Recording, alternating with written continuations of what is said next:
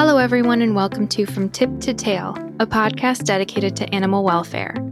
This podcast is sponsored by Cuddly. Cuddly is the only crowdfunding platform built specifically for animal welfare organizations worldwide. I'm Bridget. And I'm Sydney. We've spent years working with animal rescues and have seen such amazing innovation, strength, and heart. Having this personal connection with rescuers has made us more informed, grateful, and inspired. We hope by giving you an inside look, you will be too. Today, we're going to be sitting down with Larissa Gavin, the president and founder of Lola's Lucky Day, which is a nonprofit with a mission to rescue homeless dogs in the Texas area and network with rescues in Wisconsin to find them loving homes. Having saved over 7,000 dogs since their inception in 2015, it's safe to say that this rescue is a force to be reckoned with, and they are only just getting started. That's why we were so honored that Larissa took a moment to speak with us about how healthy communication, social media, and business mindsets have made all the difference for her growth. If you like this episode, be sure to click that subscribe button to listen in on similar stories. Other than that, let's get started. Hey, Larissa, thank you so much for joining us. Thanks for having me. We're so honored. I feel like all day long, we're just seeing like all the happy dogs that are coming out of your rescue. So it's nice to be able to put a human face to all the happy dogs and kind of dig into exactly what your work entails and and really what you're all founded around. But before we get into that, we always like because I feel like so many people from so many different walks of life get into rescue. So we're wondering, how did Lola's Lucky Day begin? Great question. So my twin sister, she ended up adopting a dog through another rescue in Houston called Corridor Rescue in 2013. The dog is a pit bull, and she had been sitting in boarding for over nine months. And to make it harder for her to get into a foster adoptive home, she also had an eye condition. So my sister adopted her, and that Christmas, my dad, my sister, and I went out with corridor volunteer to a bad part of Houston to see where Fiona came from. And we were just blown away by the problem that I didn't know existed to that extent. So we were just in the area with a volunteer, and she was showing us they were feeding dogs. And it was a changing point in my life. I vividly remember standing in the street and there being dogs just roaming around like I was in a third world country. And at that moment, I looked up and I could see my office building downtown, which was night and day mm-hmm. different, just a stone throw away, but a world away. So at that moment, I decided I wanted to do something about it to make a positive change. I'm originally from Wisconsin. And as I mentioned, my dad was with me at the time, who's um, my parents still live there. And my dad mentioned a lot of the shelters there don't have that many dogs.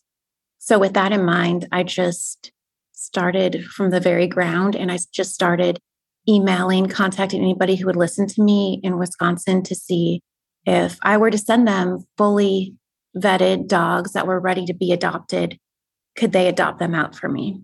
So that's kind of how it began. And then I spent the whole year of 2014 pretty much working to pay for this little side hobby, which involved me rescuing dogs and fostering them at my house, and then kind of brought into friends who would help me. And my husband and I would rent SUV on a Saturday morning, fill it up with dogs, take it, drive it to Wisconsin, and they would we would meet our rescue partners where they would handle the adoption part of it. The dogs were fully vetted and ready to go. And then Sunday night, we'd fly back to Texas to go to work on Monday morning. So that's how it started.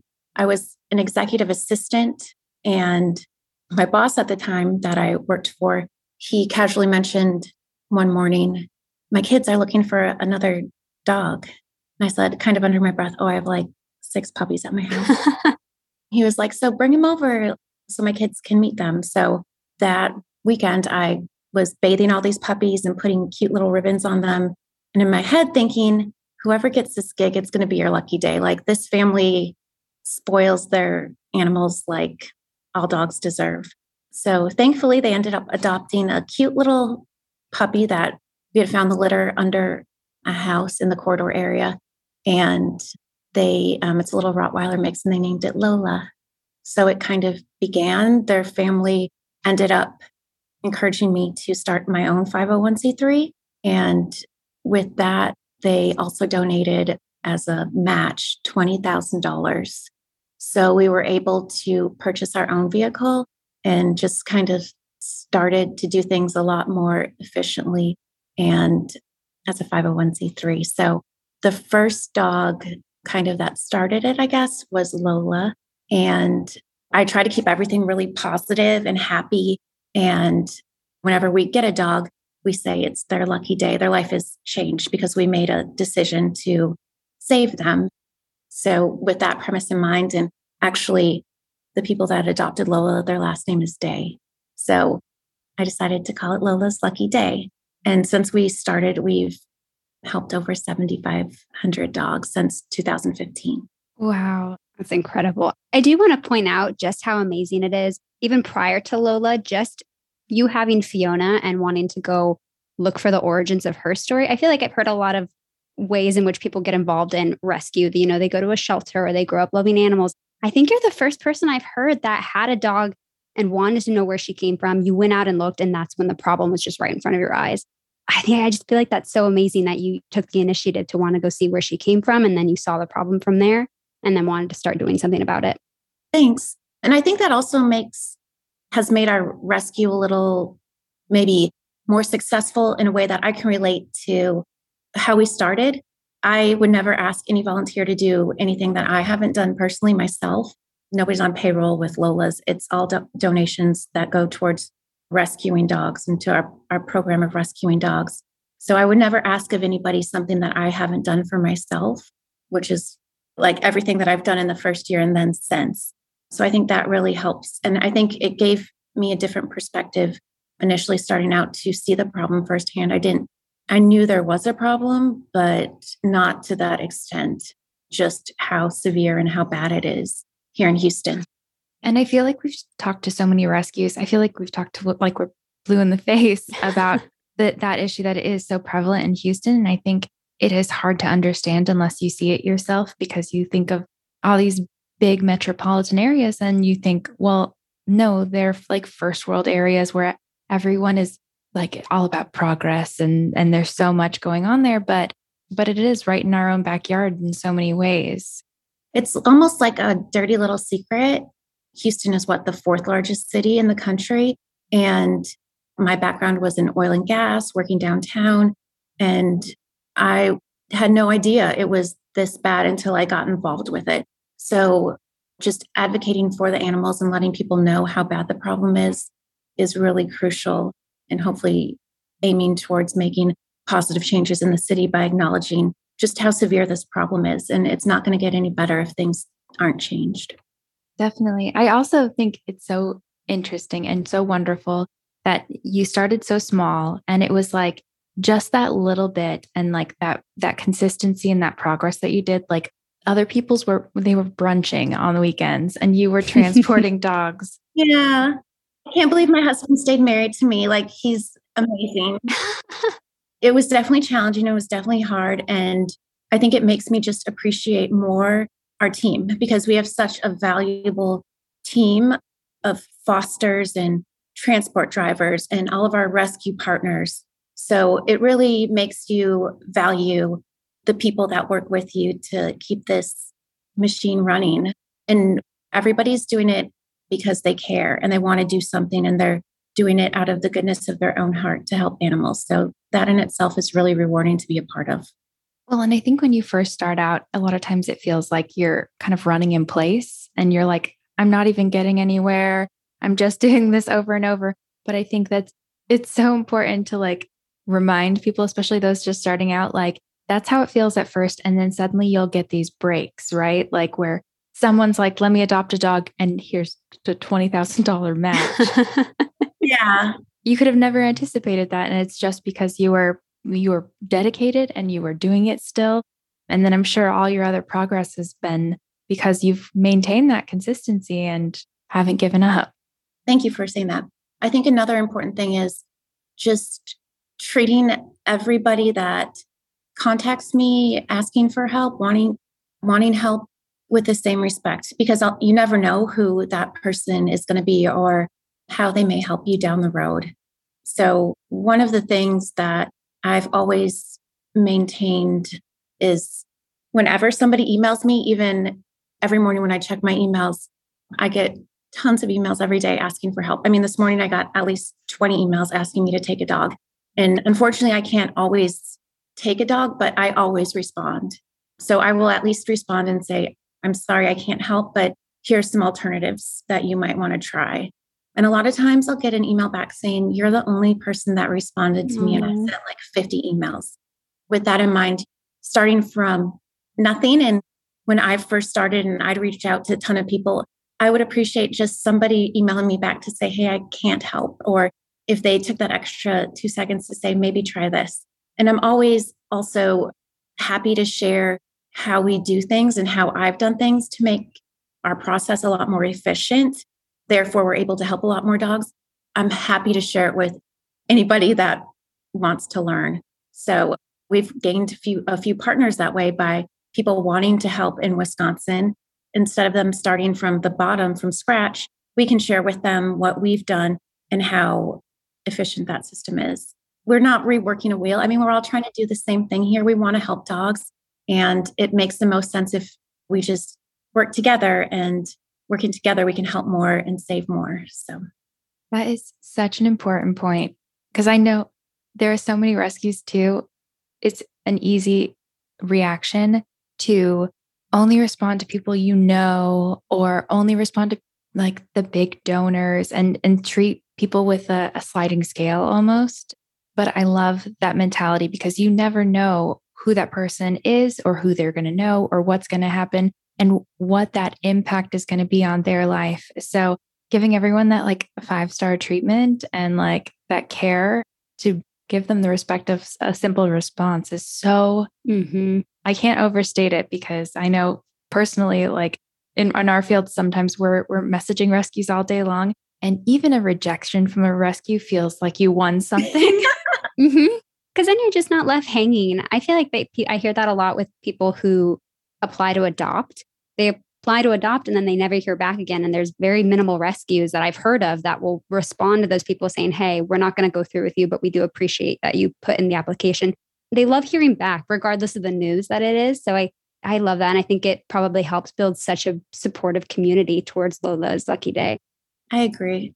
That's how I want our rescue to operate. And again, just positive and helpful. And we're all in it for the same reason. Definitely. I know we always like try to touch on obviously you've been doing this for a little bit here. So obviously there may have been some change over the past year and a half with how the world has run, the way transports have run. So how did things change for you? And and then have they also flipped back now that the world's opening up and we can all start being people again? I think it definitely became a lot more challenging. And we've definitely utilized social media a lot more, which has helped in regards to fundraising and then just getting the word out about what we're doing.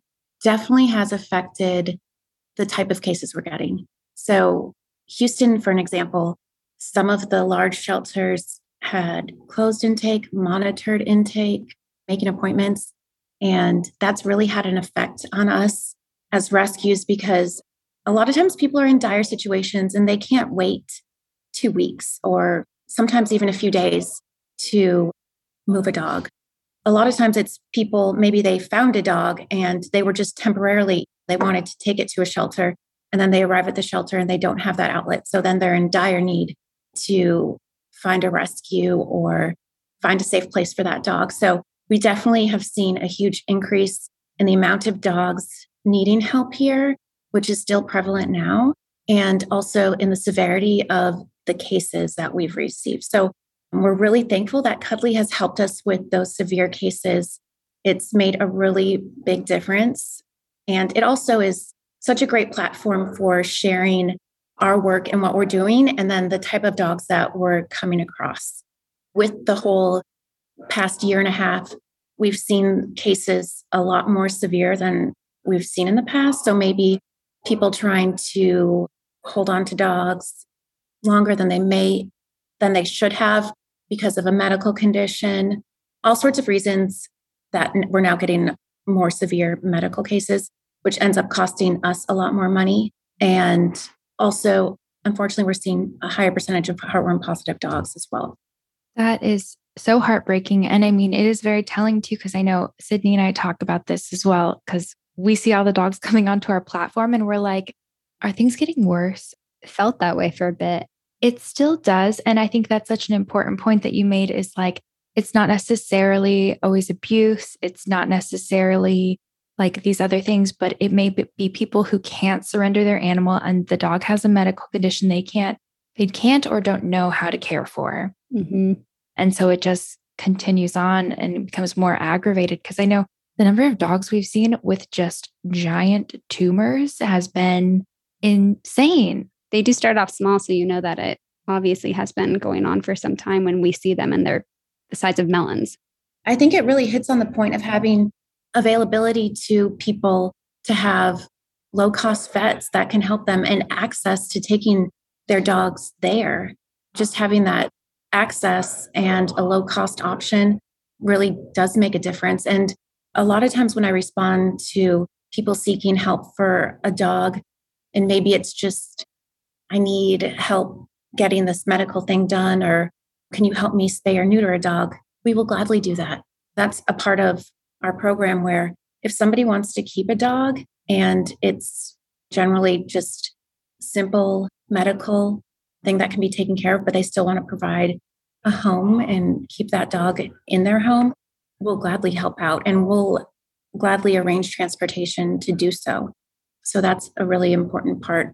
We want to help people in keeping their animals if they're able to. Well, you have to think, though, that ties right back to how you're responding to people. Because I imagine there's a, a, lot of organizations where people do reach out and they say, Can you help me? And they don't get a response. And so inevitably that dog's going to end up in a shelter if some if something becomes more aggravated or the medical bill becomes too much whereas your simple response is really nipping things in the bud so that they can stay with their ha- happy little family that just couldn't afford heartworm preventative or something like that so i mean i think that all ties together it's really wonderful yeah and actually so one thing story that i that really brightened my day i was just driving in town and I have a Lola's Lucky Day sticker on my vehicle. And this guy next to me was like at a red light and was trying to get me to roll down my window. And I mean, that's kind of sketchy. You're looking real yeah. cute. okay, I'll roll. So I rolled down my window and he's like, Are you with Lola's Lucky Day? And I said, Yes. And he said, You saved my life. And I said, Aww. What? And he said, Yeah, I'm a vet- veteran and I had PTSD or I have PS- PTSD. And the only thing preventing me from going to go get help at a, a treatment facility was y'all agreed to take my dog for three months while I was there. And I knew he was in a safe place and I got him back. So things like that are just things that make me recharged and want to keep doing it. So, and it, go, it goes back again, like just digging a little deeper whenever somebody asks for help. It might just be something like that. But for somebody to say it saved his life, that he wasn't going to go to treatment because of his dog. And I think it's something a lot of people can relate to. Oh, it gives me chills. And like who wouldn't want to be that foster to watch that watch over that dog while someone is just getting the care that they need and to like let them be reunited at the end. Yeah, I love it. We love being a part of positive things like that. It makes us feel good. Oh, yeah. That gave me chills all over. I was expecting it to be like, I adopted a dog from you and he's my best friend. it's so much more than that. It's like his dog already was his best friend and he he just wanted someone to care for him while he was caring for himself. I think it's a good PSA too, because I, I, I think a lot of people in those situations, when they think of rescues, they think I'm going to give my dog to this rescue and they're going to adopt it out to somebody else. I'm never going to see my dog again. I like that story because I think it brings attention to the idea that that is possible, that if you're going through something, there are rescues out there who will take your dog and take care of it while you take care of yourself. And then when you're ready, we can be reunited. Exactly. And not to not to spend the whole podcast on this because now I know we're I know you're going to be talking about this all day. But I think too, when you're in this line of, of work in animal welfare, you see the same requests come in all the time. And I think it's worth noting that you don't know how hard it was for someone to ask for help at that point in time. Like just because you're seeing like 20 responses saying, Hey, can you help me? doesn't mean that someone just woke up one morning and was like, I don't want to have a dog anymore. It's like some people are actually struggling with it. It may have taken months for them to work up the nerve and the the strength to ask for help from anyone. And like hunting down a rescue, that's like really something that it really shows their character, even like they want their animal taken care of and they're not just going to like throw them away. So inspiring. And now we're going to be like on cloud nine all day thinking about like all this. I know. I'm going to think about that all day. Just so sweet. Because I know you were talking a little bit about just the high level of heartworm that you were seeing come in. Because I was thinking to myself, I'm like, okay, well, with the shelter just being closed, I'm like, maybe a blessing and a curse because I, I know like high kill shelters, if people are just pushing all these stray dogs into a shelter, then maybe they're putting them at risk more than just like letting them be free. But I know you guys have weather in Houston and you have uh, pests. I feel like in our like, because we're in California and like our little desert climate, we don't have weather and we don't have that many bugs and like mosquitoes. Nice. I feel like in each region, it's going to be really specialized around like what that means for a stray animal. Is that something that you saw? Maybe like there were less dogs being euthanized. I know not every shelter is, is uh, euthanizing for space, but is that something that you saw? And then were you, or were you like, no, it was they were actually caring for these stray dogs more than anything? And so I think it had an effect of the animals were being kind of were spilt into other shelters. So the shelters that weren't taking the dogs, the effect was then transferred to other shelters. So other smaller shelters are busting at the seams. They still are. Like I'm getting SOS emails every day. They're setting up kennels where kennels weren't supposed to be because they have so many dogs. So a certain shelter, a large shelter in Houston is closed. Somebody is so desperate, they'll go dump it in a different area where the dog will be picked up there. So it's really just transferring the problem to other areas, unfortunately. So that's what we have seen. That's so heartbreaking too, because you know they're probably even more under resourced and it's making these shelter workers like their lives are probably just unbearable with the amount of hours and the type of work they're having to do then. Right. You bring up a good point, Bridget. Actually, this morning I was getting a list of, we partner with the SPCA and they'll send us dogs that have been there a really long time or have been like a cruelty case or that they're really trying to network. And like it took me two seconds, but I just shot the lady that handles all of the networking. Um, please over there, like two second email, just thanking her for what she does. And I can't imagine what her job looks like because sometimes I get really stressed out doing my work with Lola's Lucky Day. So I can't imagine what her job must have been like. And I sent her a picture of a dog that I got from her last week that's traveling to Wisconsin tomorrow to adopters.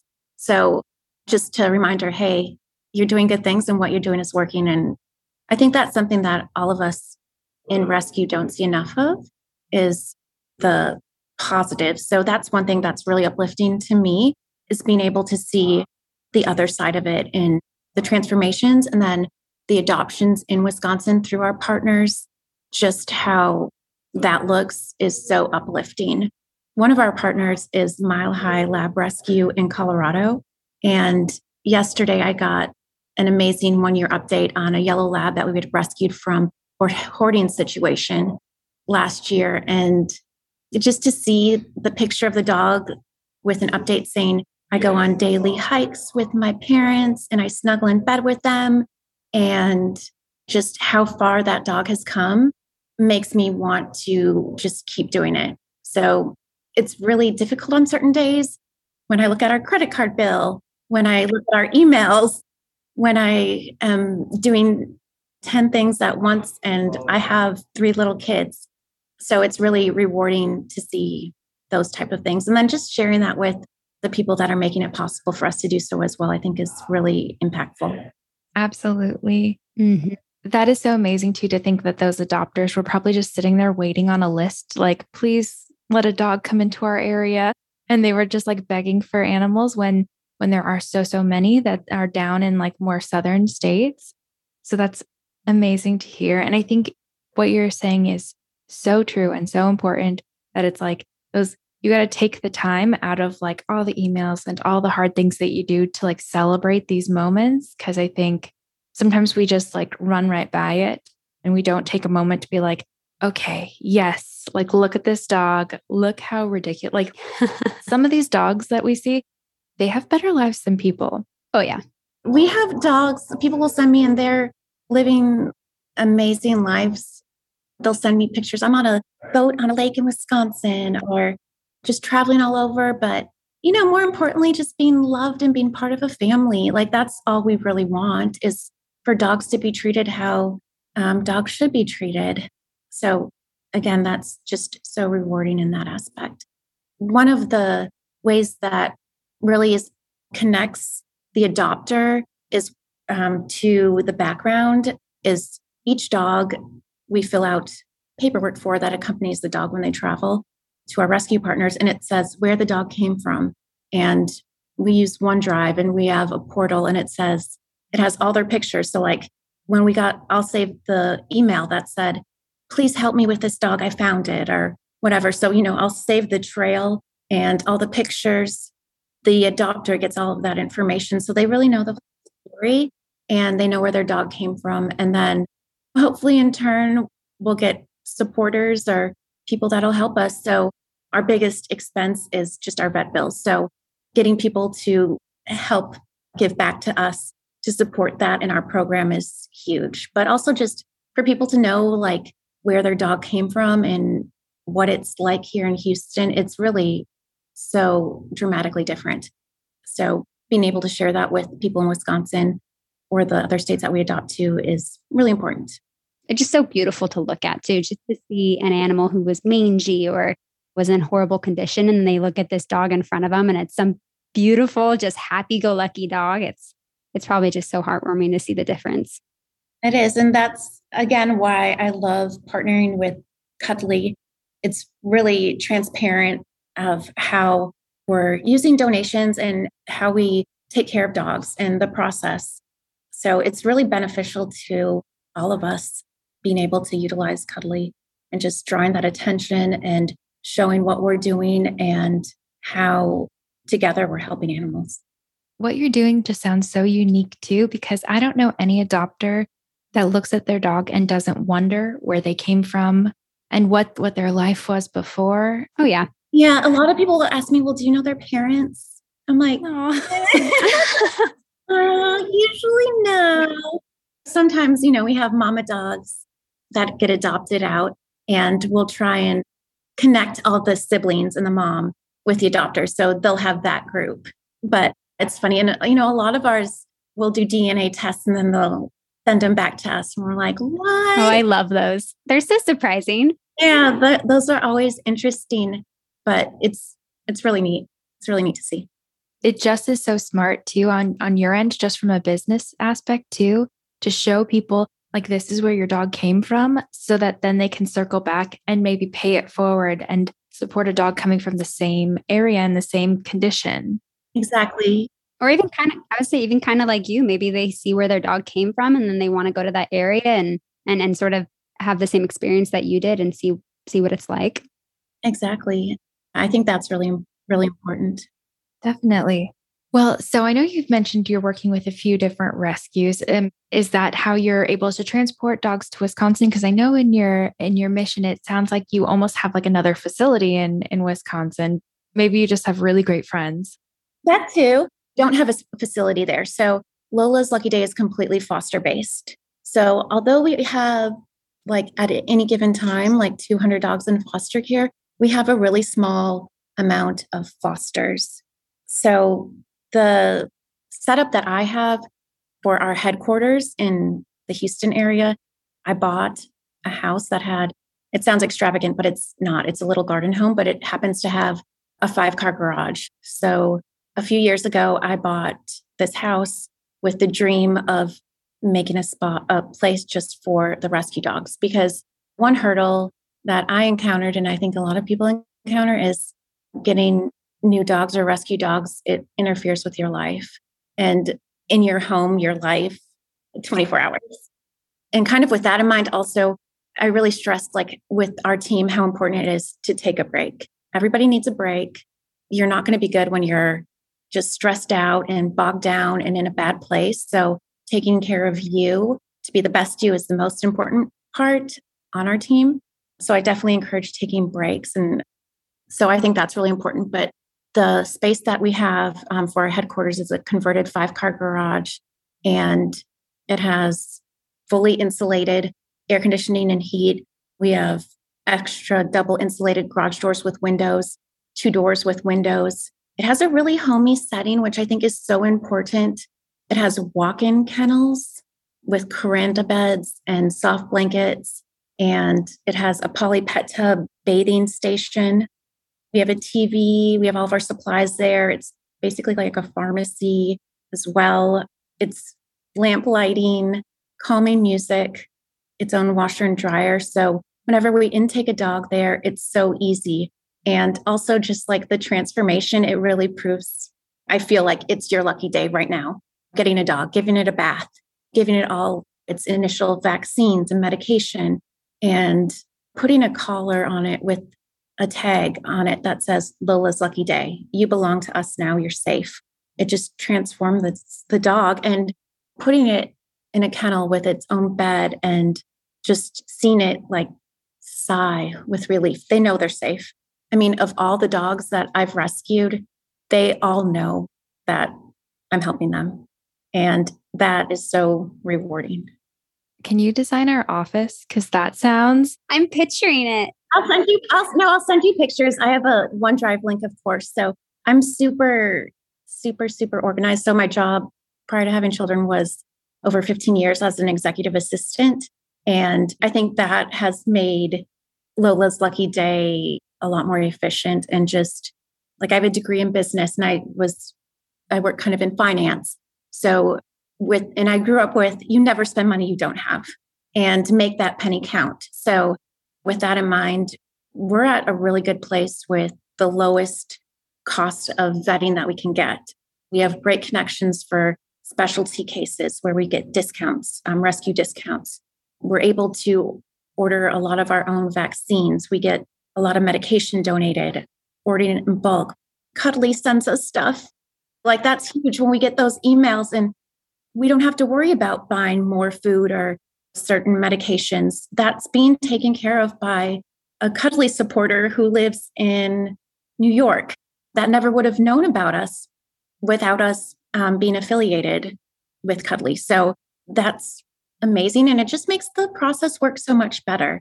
So I think we can contribute a lot of that, just how Lola's is run kind of as a business and with those aspects in mind and with those partnerships that we do have makes every dollar count. So smart. Mm-hmm. It's so thoughtful. Additionally, like even just from a business aspect, it almost strikes me as because I, I know this is like a bit of a buzz right now, but like passive income streams. It's like some are being donated, some you're just getting at low cost, and some's from Cuddly. It's just so smart so that if something dries up, and certainly we've seen over COVID that things do. And I know right now, just out on the port for us, like there are a lot of ships that are delayed. So you never know when certain things are going to come into stock or w- what's going to happen but you're set up because you've got your different streams for everything else. Yeah. So we just run it like a business. And I think that's just really beneficial to us and therefore our dogs and to our supporters as well. So if I were to run it with my heart, which I mean, I do run it with my heart, but I can't say yes to everything and just not back it up because, like the cases that Cuddly is helping with us with right now, we're giving every dog we take in the best care and what that dog needs. So I'm not going to just mediocrely help a dog. We help every single dog of the over 7,500 dogs that we've helped in our program the same way. And that's with giving them the care that they need and deserve. So I'm not going to cut corners on a dog because I said yes to too many that I wasn't able to properly care for. So I think that's really important in rescue and just a part of learning as as a rescue when to say yes and when you can't. Well, and I think it sounds like you've translated that even to how you're treating your volunteers and your fosters. Because I know, especially in a, a really high impact area where there's a lot of strays, there is this knee jerk reaction that some organizations have where they're like, help this dog or else, like this ultimatum. And certainly you might get someone to help that dog out at that point, but you can't continually be treating people like that. Otherwise, that everyone's going to be so emotionally exhausted and their whole home is going to be filled with animals. I love how you're translating that being like, if you want to take this dog, that would be great. But I'm not going to, you're not going to like stare anyone down. Yeah. Yeah. I mean, I would not want somebody to do that to me. I don't think anybody likes to be be pressured. So the problem is so severe here. And there's a lot of times where things are in dire needs. But one thing I always say is, I'm not going to make my problem your problem. Let's figure it out, but I'm not going to try and dump something on anybody. So all of our team is equally as important if you're fundraising or if you're driving or if you're just word of mouth, if you're fostering. Everybody's e- as equally important to making us successful. So I would never want anybody to feel taken advantage of. Everybody's important to to make us um, what we are. So great. Mm-hmm. Well, so we have some kind of fun questions for you. Not that this hasn't, this has been so wonderful and informative. And I feel like this is even, this is just good advice as a person. So I feel like this is something anyone can listen to and be like, yes, respect. And it's so wonderful. But our first question is because I feel like everyone has this what is the naughtiest thing an animal has ever done? Oh gosh. So escaped a walking kennel to get treats. So I had this boxer named Paisley. And so imagine our setup. Um, so they're all four foot tall walking kennels. We've had hundreds of dogs go through them. And so I would take care of them. Like, for example, I would take care of her in the morning and then I'd come back later that day and she had gotten into like all the pill pockets and like destroyed all the bags. And I was worried that she was going to be really sick. And I'm like, so we also have cameras in this so I can monitor them when I'm away. I must have forgotten to close the door. I'm like, I must, that must have been like, how else would she have been able to escape from there? And like the next day, same thing happens. I had double checked that the gate was locked or the gate was closed. And sure enough, she escaped. And the next time she got into all the treats. And you can have like major stomach issues from like getting into all this stuff. But luckily we have our little pharmacy there. So that helps. So we go through the cameras and she was climbing over the top of the kennel. My husband like put like covered the top with another piece of the wire paneling and like got it down really good using bungee cords, really secured. Sure enough, she got out of it again. Like she was Houdini. And if I didn't have cameras, I would have thought I was losing my mind or she could open doors, but she was definitely escape artist. Oh my gosh. Talk about like food motivated. Mm. yeah. Wow. My next question is kind of a two parter because we are coming up on Halloween.